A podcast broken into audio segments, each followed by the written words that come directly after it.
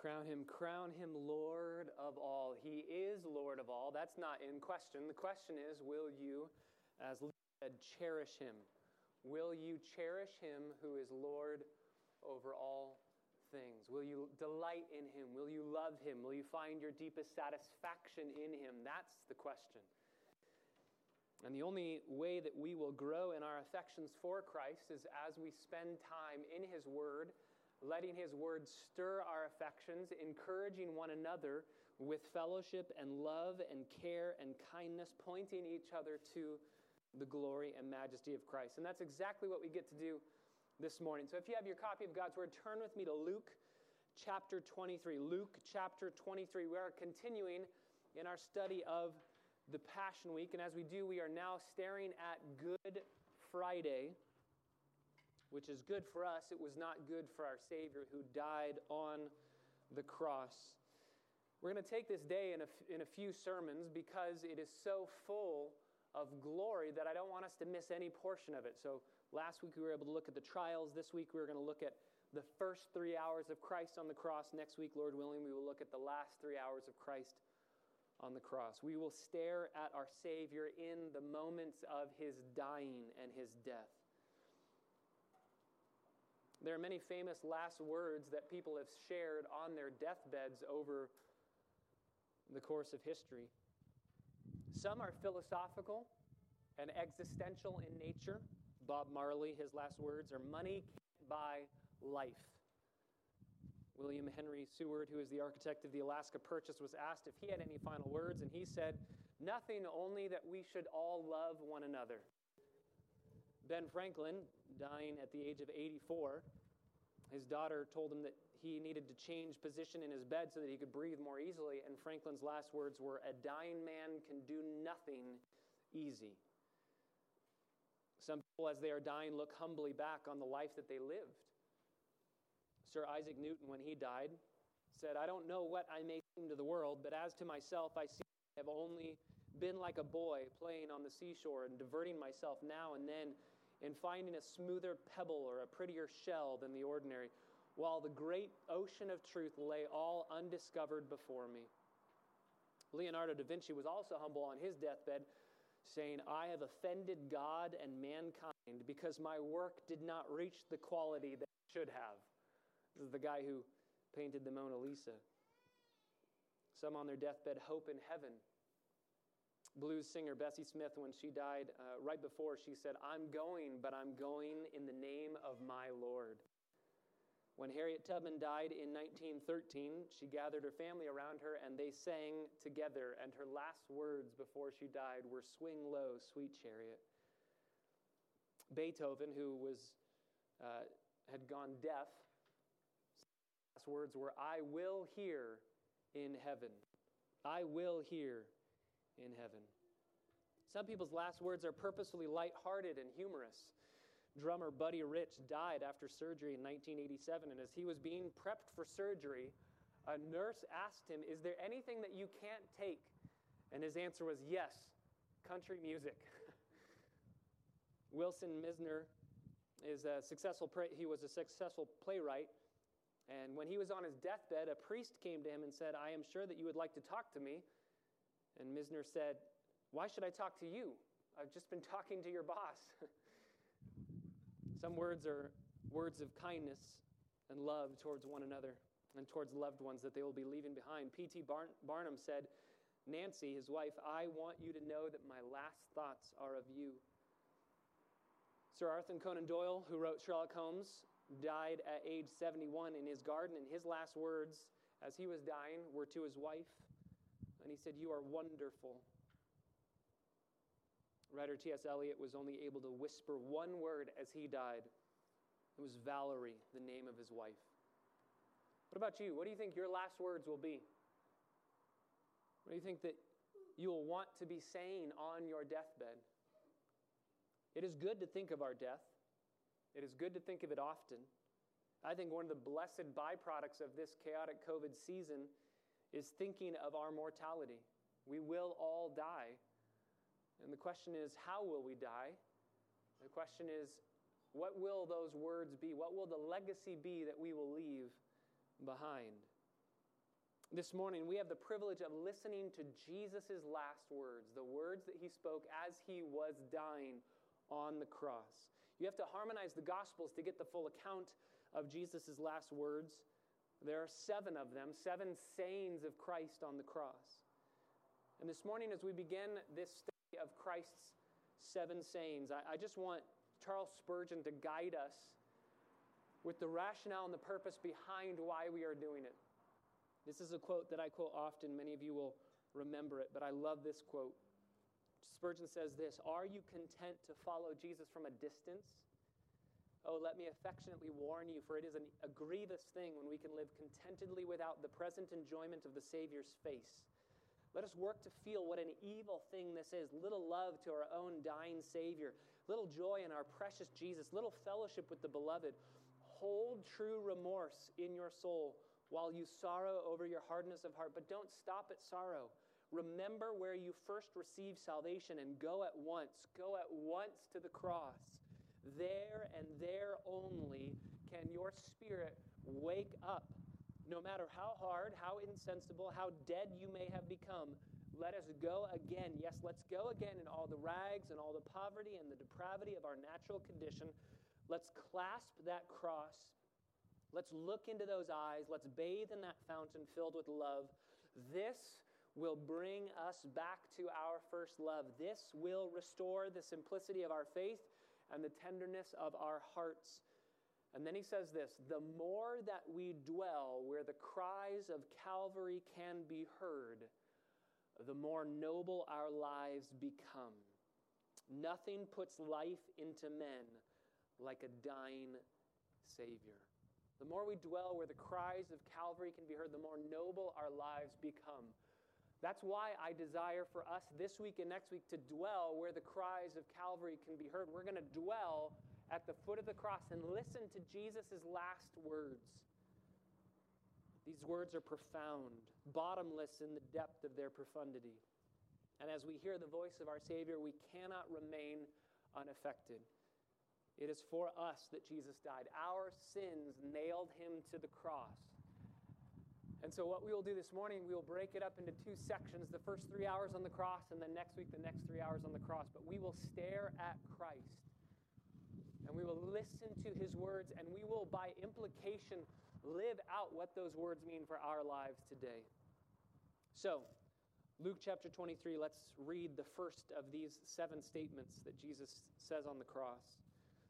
For context, let's go back up to verse 23.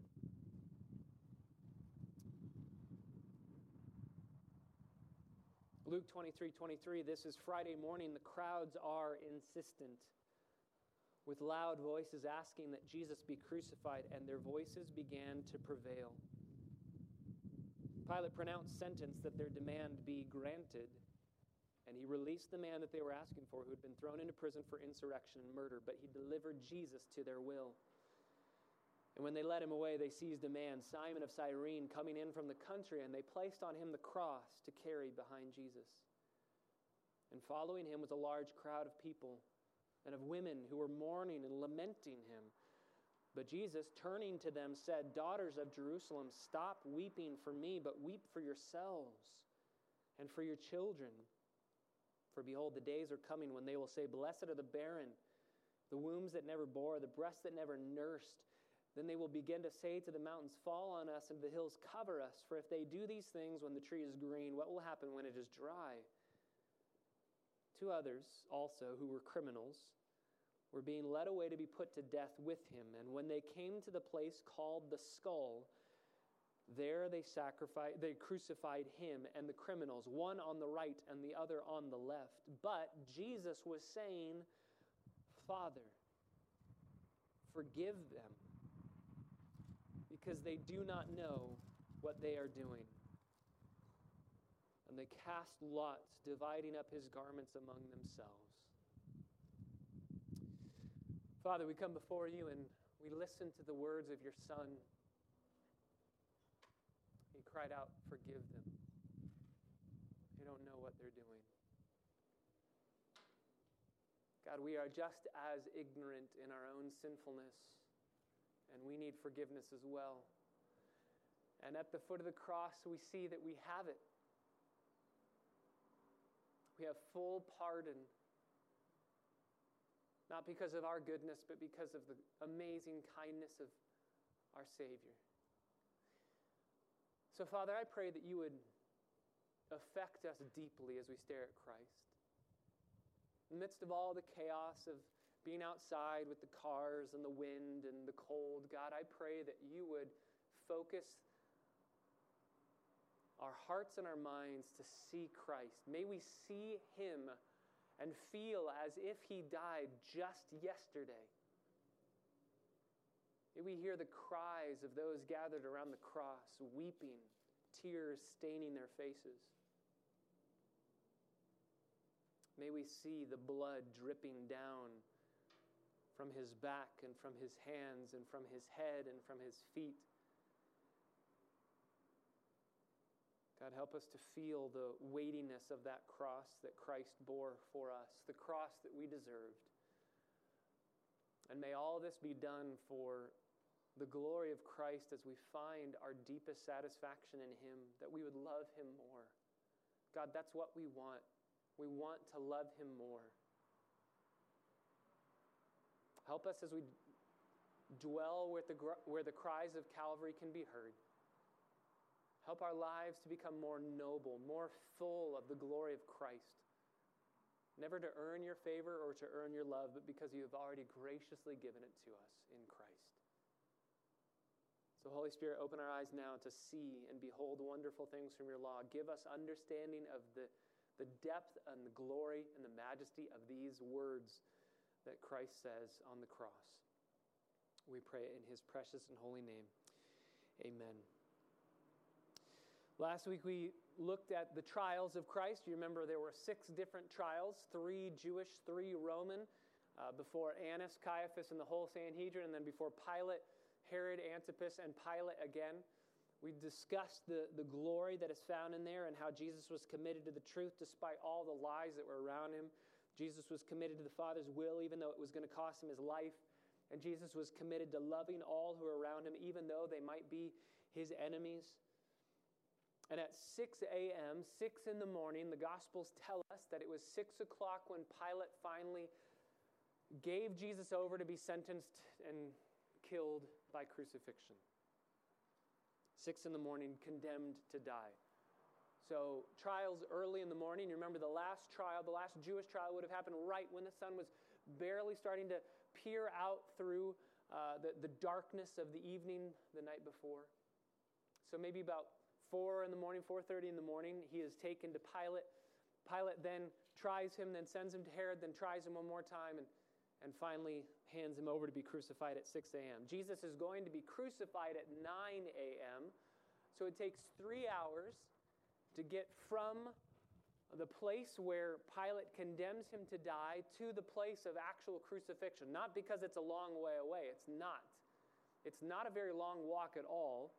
The reason why it takes so long is because it takes preparation for the crosses to be given to the criminals. Criminals brought out, the other two criminals were uh, crucified with Christ. And then it also takes a long time because Christ himself cannot bear the cross that he is carrying, so Simon of Cyrene has to be brought to carry the cross for Christ. Another beautiful picture, picture of substitutionary atonement. Just like we looked at Barabbas last week, who is worthy of death, but ultimately is given freedom because Christ takes that death. So, too, Simon of Cyrene, not worthy of death, an innocent bystander, has to carry the cross. And yet he does not know that that cross actually is his cross. He should die on that cross because of his sins. And yet Christ, in grace and mercy, says, I will bear it for you. I will bear your cross for you. So, Jesus is going to be crucified at 9 a.m. And from 9 to noon, it's going to be sunny, just like it is today, just like it is right now. At noon, it is going to go pitch black darkness will cover the land, a supernatural darkness that we will discuss next week.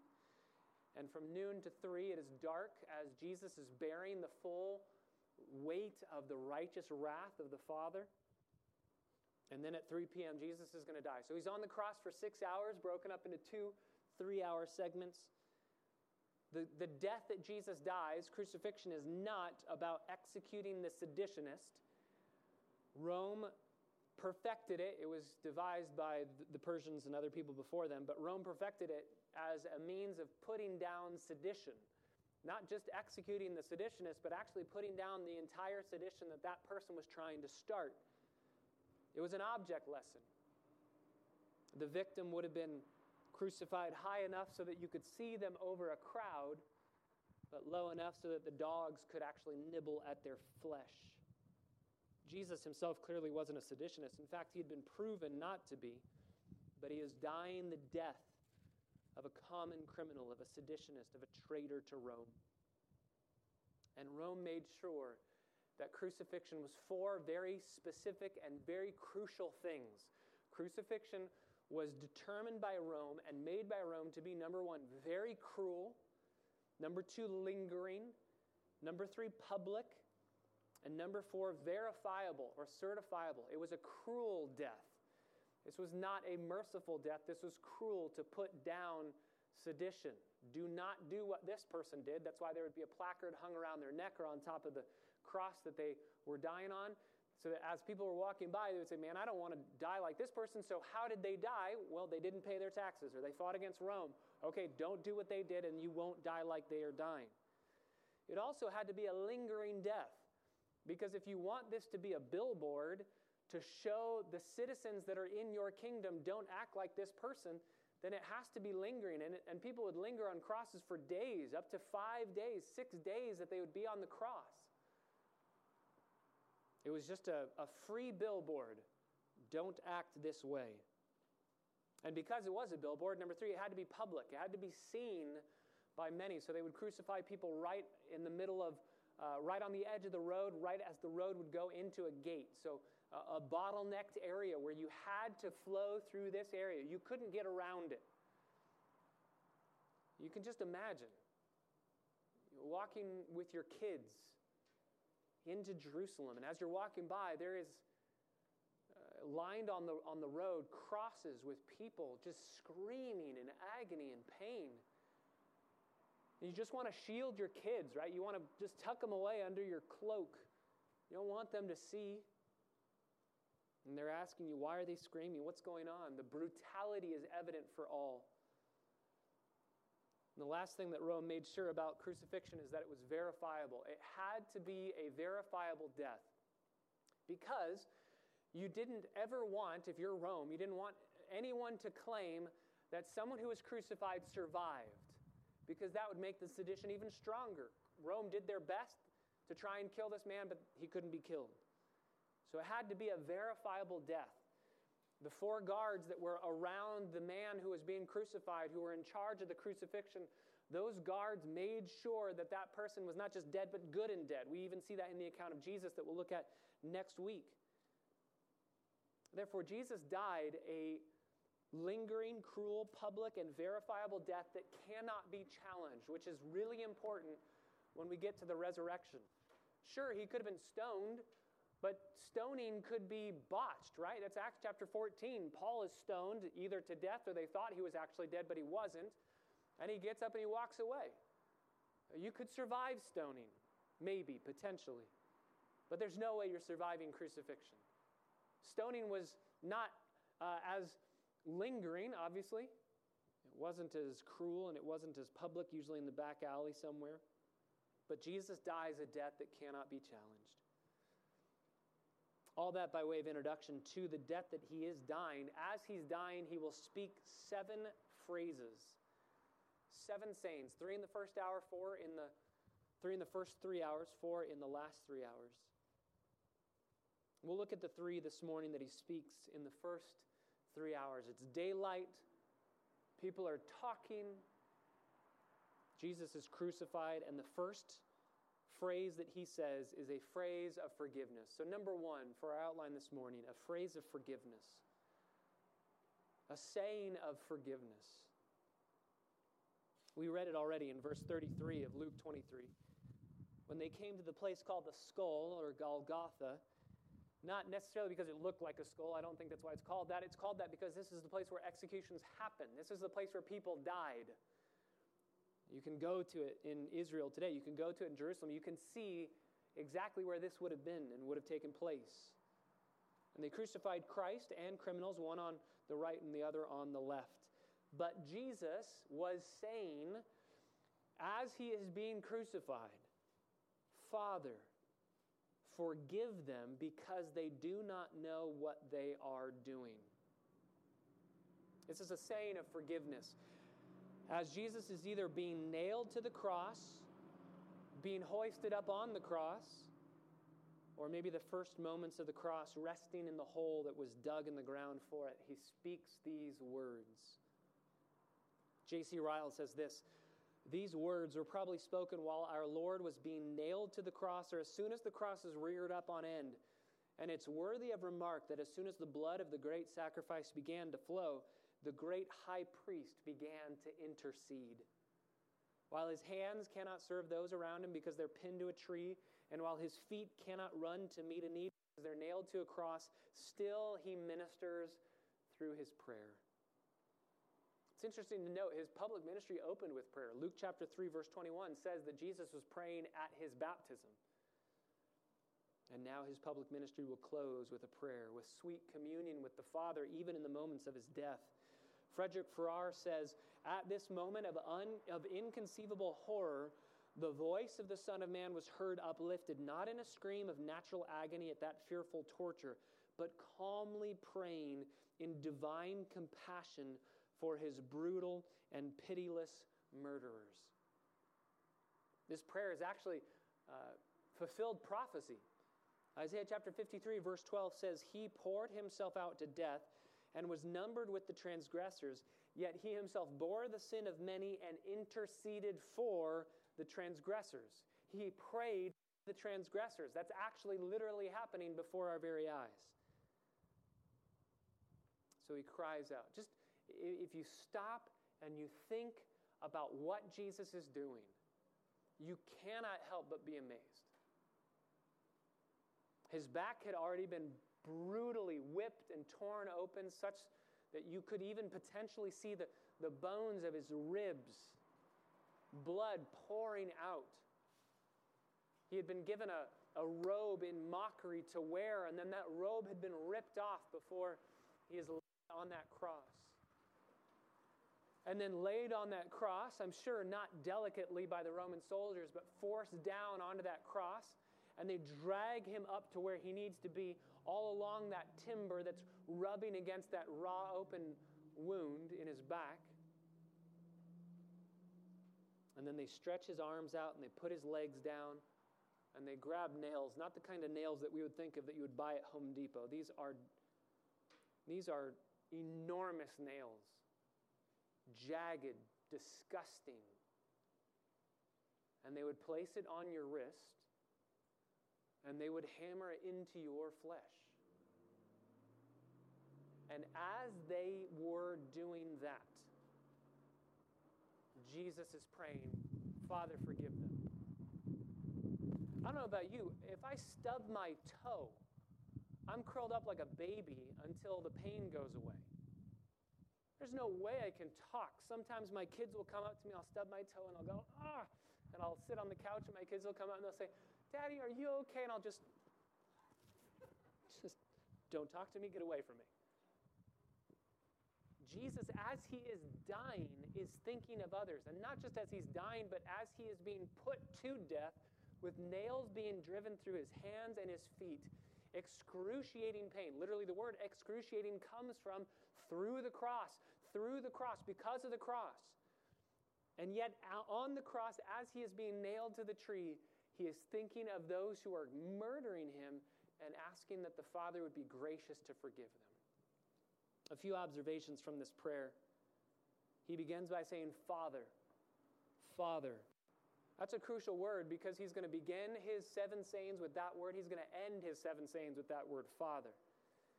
In the middle, he's going to change. Remember, my God, my God, why have you forsaken me? No longer Father, no longer reconciled, intimate, right relationship with the Father, but a torn, unreconciled because of the sin that had been placed into his account.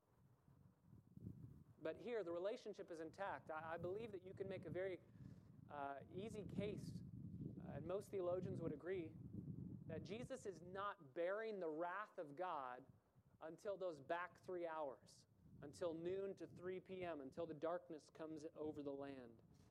Here, he's bearing the wrath of mankind, the anger of man against Christ for who he is and who he claims to be. But he says, Father, the relationship intact. A second observation, he says, Forgive them. Now, this is crucial because they had not asked for forgiveness. This is so instructive for us. They had not said, Would you please forgive me? And he says, Yes, please forgive them, Father. No, you can forgive somebody in your heart before they ever even ask. You can forgive somebody in your heart before they even ask you for it. I've taught this to students before, and, and I, I walk them through what it means to forgive them in your heart and and how when somebody comes to you and, and they ask you for forgiveness, you should be ready to forgive.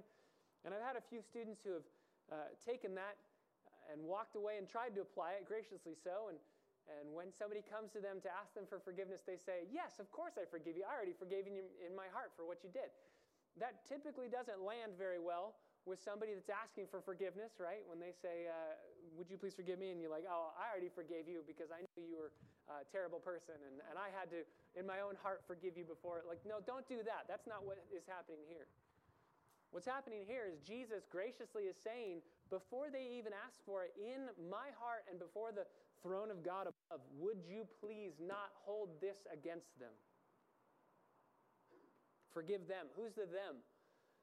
Man, so much ink has been spilled on who the them is. It's not specified. Is it the Jewish leaders? Is it Caiaphas? Is it the Roman soldiers? Is it Pilate? Is it the people who are actually crucifying? Who's the them? I think it's all who are involved in this. I don't think we have to specify one group of people over the other. Jesus had told Pilate, The one who has delivered me to you has the greater sin. Greater than your sin. You have sin, they have sin. They all need forgiveness. I think he is crying out for the forgiveness and pardon of all who are involved.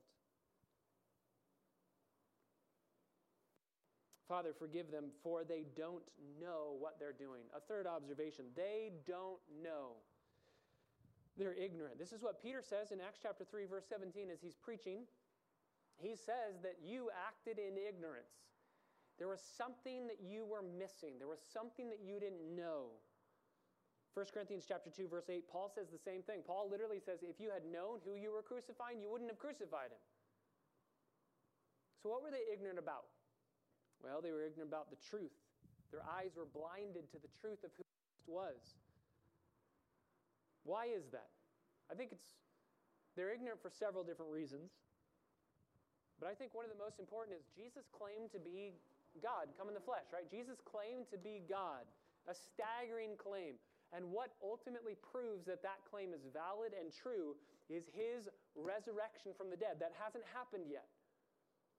This is what Romans chapter 1 says. Paul says that he was proven to be the Son of God by the resurrection from the dead. They didn't have that. Now, that isn't to say Jesus' claims about himself were untrustworthy before he was raised from the dead. No, his claims were credible, they were clear, they were compelling. There was no doubt. But it wasn't by you taking in the evidence of what Christ is doing that you could understand. That's why Jesus says to Peter in Matthew 16, Flesh and blood hasn't revealed to you that I am who I am. It was revealed by the Father giving you that understanding. Therefore, those who did not know and did not see, they were ignorant because their eyes had not been fully opened. But please note, their ignorance doesn't excuse them from wrongdoing, or else Jesus would have no reason to ask for their forgiveness. They're ignorant, but they're also guilty. You may be ignorant about things that you are doing that are wrong, but that does not get you off the hook. Ignorant does not mean that you are excused from your wrongdoing. Jesus' prayer ultimately is answered in the salvation of thousands of Jewish people in Acts chapter 2 and 3 when Peter's preaching. It's not Peter's eloquence that saves them, it's Jesus' prayer here. Father, forgive them and then, as Peter preaches to these same people who would kill Jesus, they are saved because of Jesus' prayer. So, Jesus' first saying, a saying of forgiveness, is a saying of profound implications.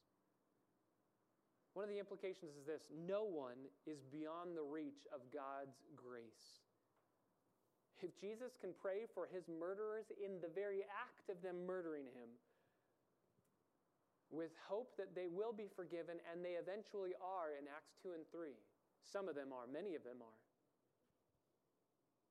Then no one is ever beyond the reach of Christ and the grace that he has to offer. Please, brothers and sisters, don't lose hope. As you're sharing the gospel with others, as you're pleading for them to receive Christ, don't lose hope. There was ever a moment that you could lose hope, it's when you're being nailed to a, a block of wood by a bunch of murderous people, and yet Jesus says, No, forgive them. Don't hold this against them.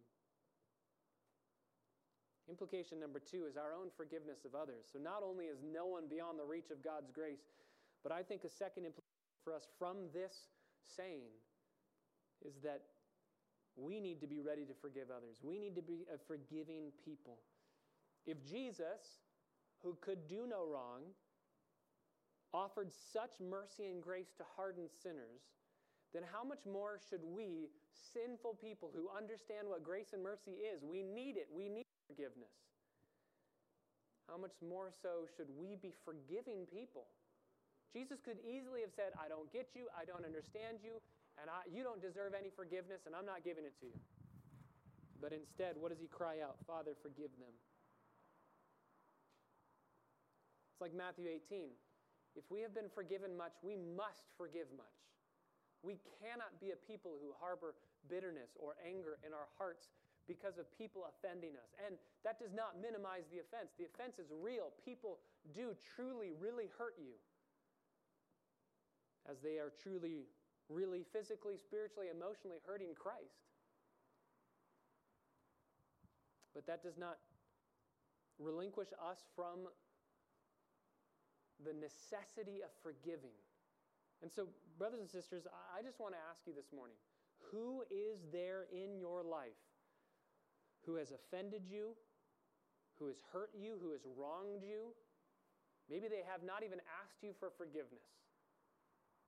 Maybe they never will ask you for forgiveness. Will you today forgive them in your hearts? Remember how Dane Ortlund said it in our book, Gentle and Lowly. Release your debtors. Release them. Forgive them. Let them go. Will you pray this prayer? Will you stop with anger and bitterness and resentment and hard heartedness? Listen to the cries of Calvary. Forgive them. Pray this prayer in your heart. Don't ever, ever harbor bitterness. Brothers and sisters, I, I want to do something that we don't normally do. Um, I want to stop right here. Because I believe as the Spirit is teaching our hearts, as the Spirit is opening our eyes, as we are listening to the cries of Calvary, uh, we don't want to walk away unchanged. And so I want to ask God to work in our hearts, to open our eyes to who it is that we need to stop harboring bitterness in our hearts towards and forgive. That we would, in our hearts, at this very moment, release our debtors and say, Father, forgive them. They don't even know how badly they've hurt me, but these people didn't know how badly they were hurting Christ. They didn't even know what they were doing, and yet Jesus says, even in their ignorance, Father, forgive them. Will you relinquish your debtors? Will you stop harboring anger and bitterness? Will you be a people who are known for forgiveness and grace. So I just want to take two minutes to bow our heads, to bow our hearts, to quiet ourselves before the Lord, and to genuinely ask this question Lord, who is it that I need to offer forgiveness in my heart to right now? Take away the bitterness, take away the anger, take away the pain in my heart and the offense, and feeling like they need to understand. They can be ignorant about what they've done, and I can still forgive them. Let's do that together right now, and then I'll pray for us, and then we'll come back and listen to the second cry from the cross. Let's pray together.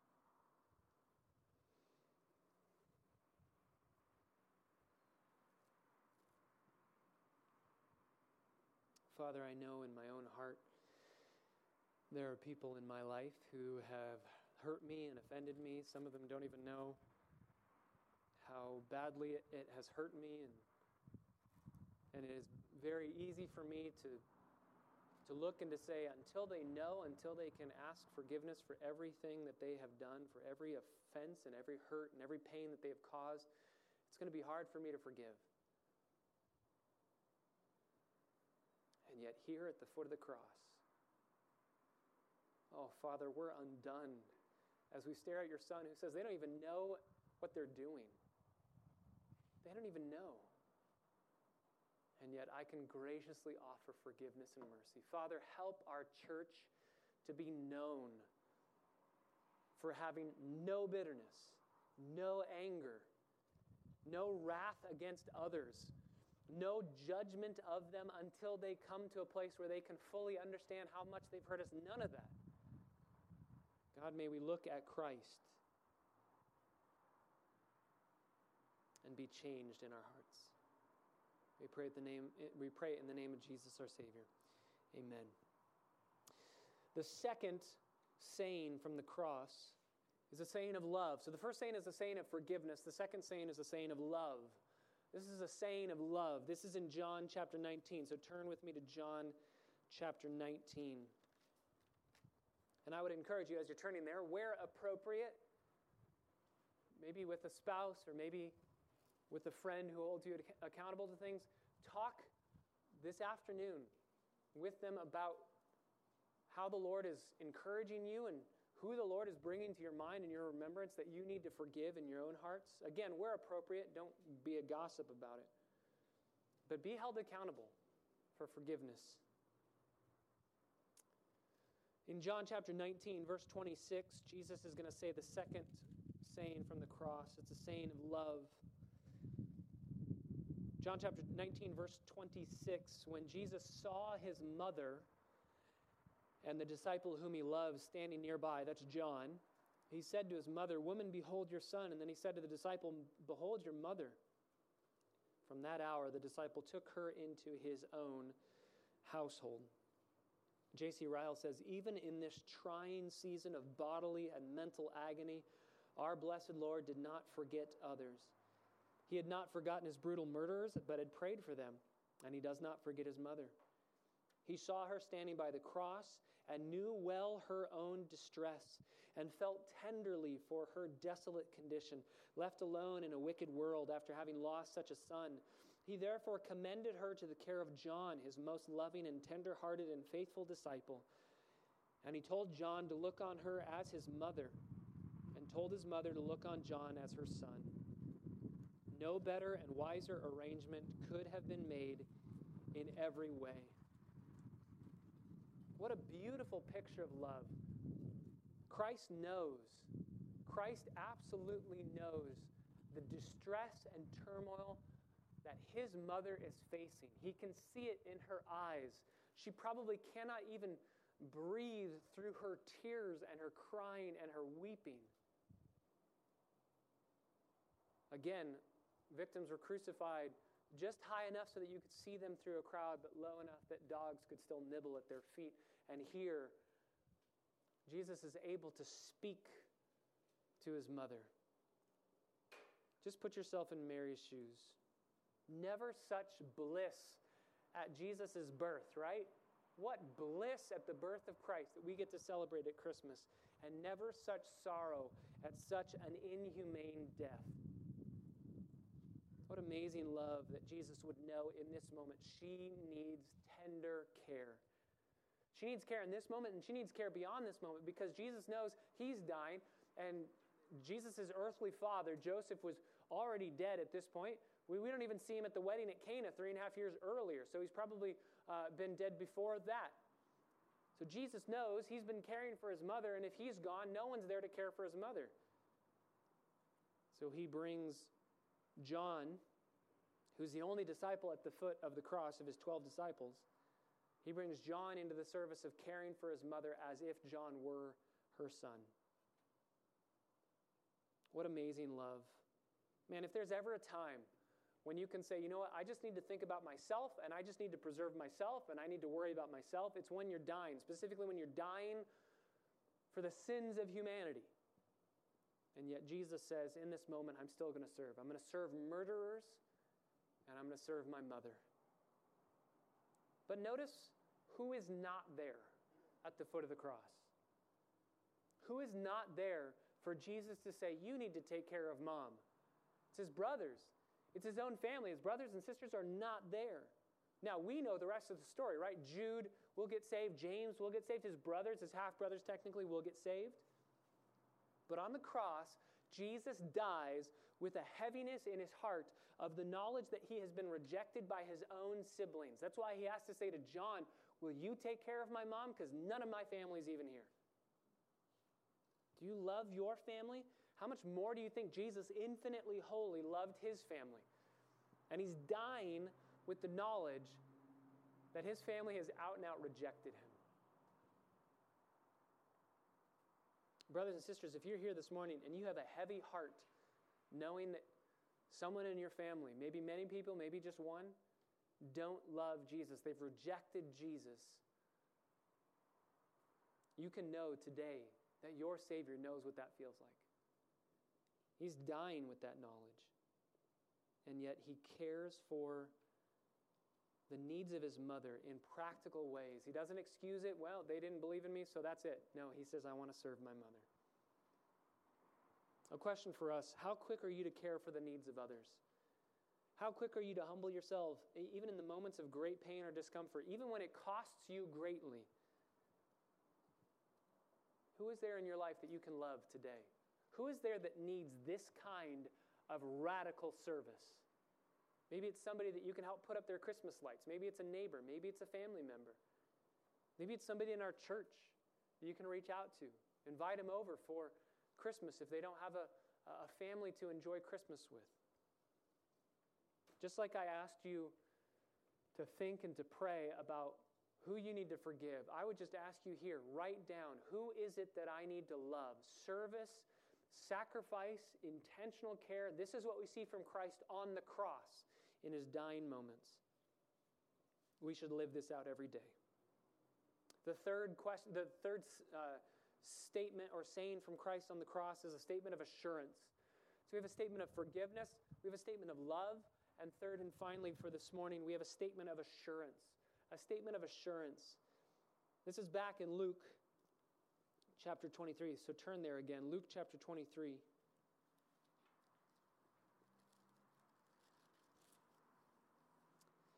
Verse 39.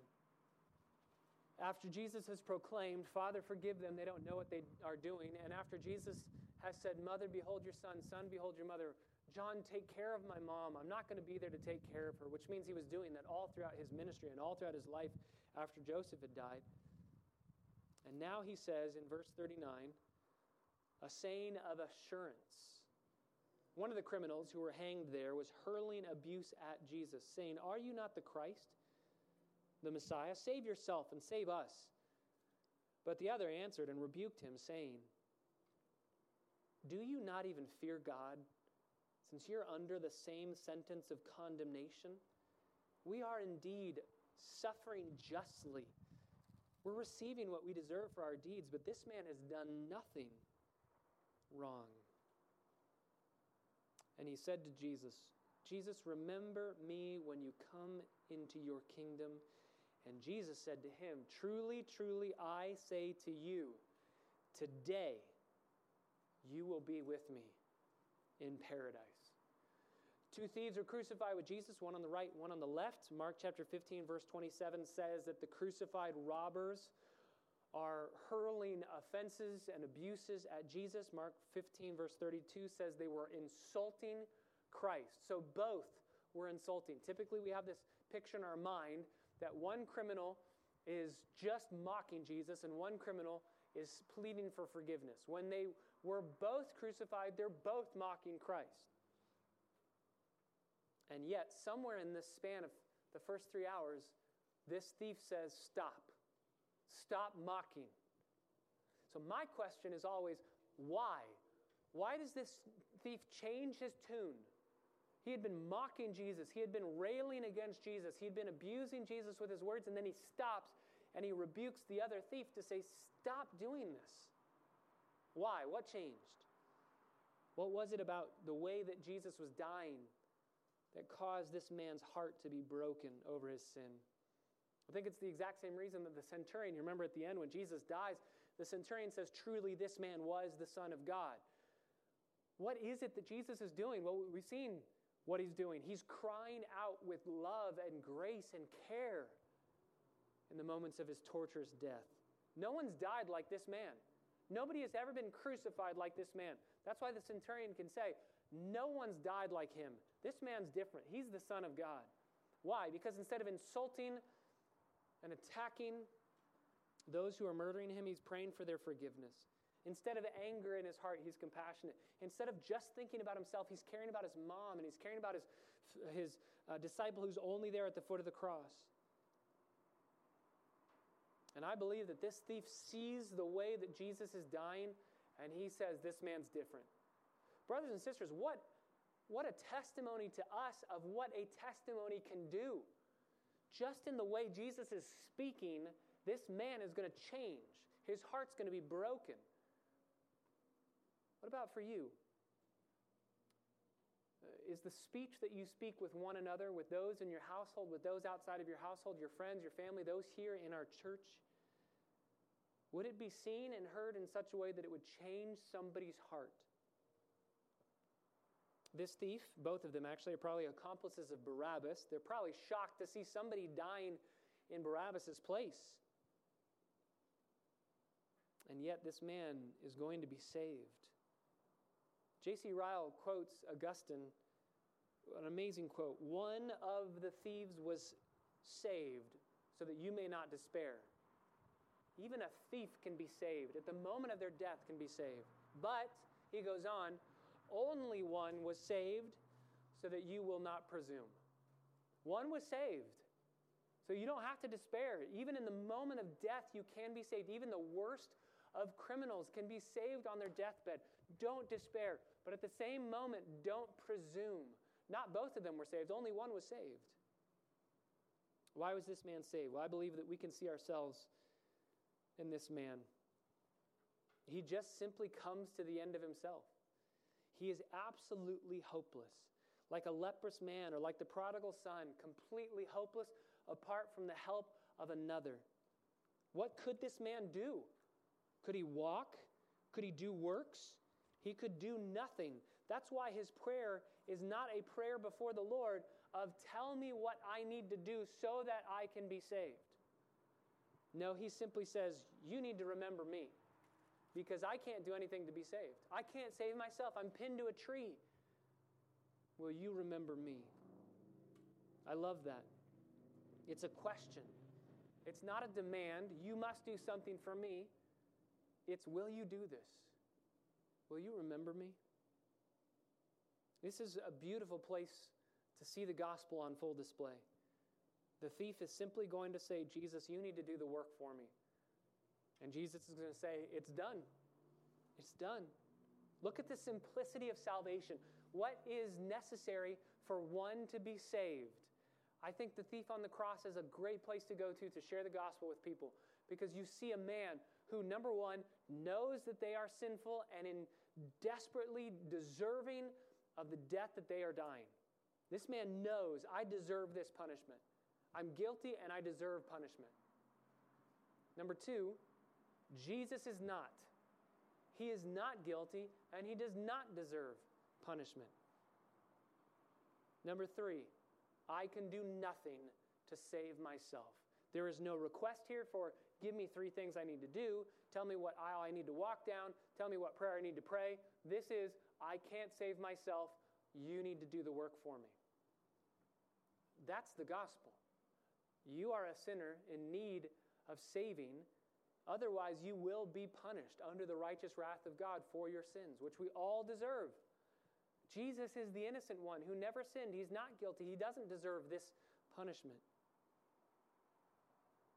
And the only way that you can be saved is by looking to Him to do the work for you.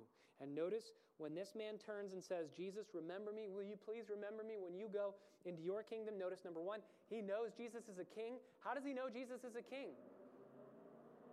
Pilate had put that placard above Jesus Here is the King of the Jews, Jesus of Nazareth, the King of the Jews. Pilate put out a tract, the first gospel tract above the head of Christ. And this man says, You're a king. I believe it. I know it to be true. You have a kingdom. Please remember me. He's not even asking to be in the kingdom. He doesn't even think he can get into the kingdom. He's not saying, hey, can I sit at your right hand in the kingdom? Can I be a citizen in your kingdom? He just says, would you remember me? Because I know I'm definitely outside of the kingdom. I don't deserve it. But notice Jesus' response. He said to him, Truly, truly, amen and amen. This is, there's no way this isn't going to happen. This is a money back guarantee. I say to you today, emphatically, today, this very day, you will be with me in paradise. You're not just, I'm not just going to remember you. That would have been enough, right? The thief would have said, Thank you for remembering me. Thank you for the promise. And you're not just going to be somewhere around the kingdom. And you're not just going to be in the kingdom. No, you're going to be with me in the kingdom. Today. You don't have to wait for it. You don't have to go through purgatory to get your sins burned away to then go to the kingdom. No, today. What did this man do to be saved? Nothing. Christ did all the work for him. All the work. Even here, we can see Jesus is not the victim, right? He is the victor. He is saving a man on the cross while he is saving us dying on the cross. This is just glory beyond comprehension. The work that he is doing while he is dying, he's still ministering. And I love the way Hershael York says it. Nothing puts the principalities and powers of hell to shame like granting eternal life to someone at the very gates of hell. Give this thief 30 more minutes, and he would have died separated from Christ for all of eternity. But seeing Christ, seeing the way Jesus is dying, hearing the words that he's saying, and coming to a place of contrition and repentance poor in spirit, bankrupt in soul, nothing in my hands I bring, simply to your cross I cling. He says, Please remember me. And Jesus says, That's it, you're saved. And all of hell says, We lost another one to the glory of Christ. Three sayings a saying of forgiveness, a saying of love, and a saying of assurance. After those three hours of perfect sunlight like today, it turns black, turns dark. John Stott says, Our sins blotted out the sunshine of Jesus' Father's face. Our sins blot out the sunshine of the Father's face. Spurgeon says, It was midnight at midday. People were talking through the first three hours. In the back three, it's silent. No one's going to say anything until the very, very end and it's going to be four successive rapid fire statements that Jesus is going to say, and then he'll die. We'll look at those next week, Lord willing. But for this morning, as we wrap up our time, a saying of forgiveness, a saying of love, and a saying of assurance. Can I just ask your hearts, do you know someone in your life who needs to hear these words? Take these words to them. Who is there in your life who needs to be reached out to with forgiveness, to be served in love, that you can give the assurance of the gospel to today? Who is there that you can think of that needs to hear these words? You know, I can think of people that need to hear these words. I can think of people who need to hear them. You do. You need to hear these words. I need to hear these words. That's why you're here this morning. That's why we gather together. We need to hear these words a statement of forgiveness. Do you know and believe and cherish the reality that Christ has offered you forgiveness? If you know that, can I ask you this morning, if you know the reality of that, can I ask you, have you received it? Or do you still live, even though you are a child of God, do you still live as somebody who is carrying the burden of your shame and your guilt and your sin, even though Christ has said, forgiven, paid in full, sins removed, as far as the east is from the west, I will remember your sins no more, and you say, yeah, but I'll remember them.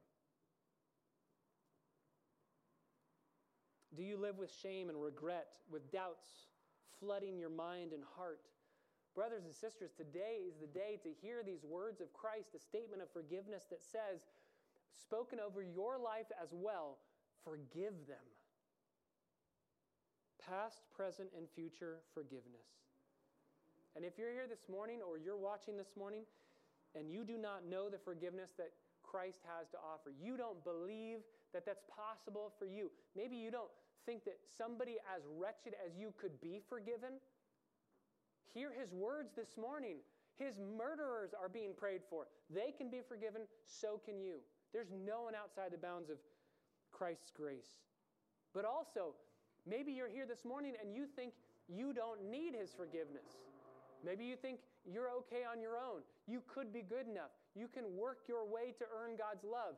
Maybe you're trying to live in such a way where you don't ever need God's forgiveness, where you can be good enough on your own. The reality is, you, you need to stop that charade today. You need to stop playing that game of, I can be good enough. You're not good enough, and you never will be, and that's the best place you can be to say, I need you. You need to hear the words of forgiveness. You need to hear the words of love that Christ has stooped down out of heaven. Just as we're studying in gentle and lowly, He's lowly. He condescends to you. That's what Christmas is all about to love you, to serve you. He does that today, He does that every day. He's there for you. He loves you. You need to know His forgiveness, you need to know His love and His care for you. And thirdly, finally, you need to know His assurance that He offers, the, the assurance of pardon and forgiveness that He gives. He doesn't just want you to think that it's, it's a possibility that you could go to heaven or that maybe it'll happen, but you're not quite sure. No, brothers and sisters, he wants you to be assured. John will write it in 1 John. Uh, he says it five different times I'm writing these things so that you may know that you have eternal life, not guess or hope. He wants you to be so confident that nothing can steal your joy. So, can I ask you, are you assured of salvation? Are you assured of your position in heaven? Are you assured that you are a citizen of that kingdom? One of the, one of the things that's happened through COVID and through the political landscape of our uh, day and our culture, uh, we have seen so many Christians that are freaking out over what's happening around them. Just what, what's going to happen tomorrow, what's going to happen in California, what's going to happen in the United States, what's going to happen. They're freaking out. And I would just say, I don't think Jesus died so that we, as believers, would freak out. Jesus died so that we, with full assurance in our souls, would say, I'm a citizen of another kingdom. Come what may, I worship Christ, I follow Him, I have total joy, complete peace, and nothing can steal that. And if it couldn't be stolen from Christ our Savior as He's crucified, it can't be stolen from us as we follow him. So you need to hear a saying of forgiveness, a saying of love and service, and a saying of assurance. And if you would hear those words today, your life will be radically and forever changed. Father, we thank you so much for our time in your word this morning that we know we will be with you in paradise, not because of our working, but because of your working. We are so grateful for Christ and the privilege that we have to hear these recorded statements. God, what mercy that you have recorded these seven sayings of Christ on the cross so that we could study them this morning. And Jesus, we are so grateful to be forgiven, to be served and loved by the God of the universe, and to be granted assurance that can never go away. God, there's just nothing else that could give us a greater reason to sing to be motivated with full assurance in our hearts of your love for us, of our forgiveness in Christ, than what we've seen today. Be glorified as we worship you now through song. Fill our hearts with gratefulness and gratitude and love for our Savior. We pray in His name. Amen.